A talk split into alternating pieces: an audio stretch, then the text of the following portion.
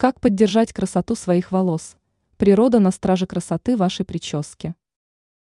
Разнообразные шампуни, кондиционеры, бальзамы и прочая косметика для волос стали использоваться людьми сравнительно недавно. Были времена, что и кусок мыла добыть было весьма проблематично, но при этом женщины великолепно ухаживали за своими волосами. Весь секрет в том, что нужно знать, какие растения позволяют волосы укреплять и делать их объемными и красивыми. Рассмотрим несколько природных средств для ухода за волосами. Перхоть. В целом, появление перхоти может быть вызвано как грибковыми заболеваниями, так и недостаточным уходом за кожей головы. Луковицы волос со временем отмирают, и кожа начинает очень сильно шелушиться. В этом случае очень помогает настой из пижмы. Если обратить внимание, то много шампуней от перхоти содержат экстракт этого растения. Вам понадобится 2 стакана кипятка и столовая ложка сухой пижмы.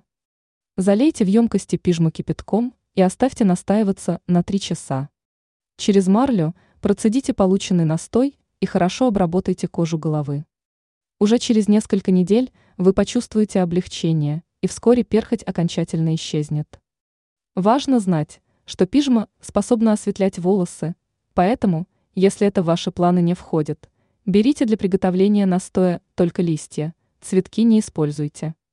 Еще один важный момент – в пижме присутствуют токсичные вещества, пусть и в небольших количествах, поэтому беременным женщинам такие настои использовать не стоит. Блеклость волос. Не всем везет от природы обладать густыми, пышными и блестящими волосами, да и качество воздуха в больших городах поставят на этом крест. Но можно это исправить. Для этого нужно приготовить банановый яичный гель. Пропорции в данном случае не важны. Можно взять один банан, очистить его от кожуры и снять верхний слой, который вяжет во рту. Вбейте в емкость два куриных яйца и измельчите все блендером.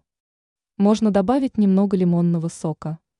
При использовании такого средства голову мыть можно только еле теплой или прохладной водой.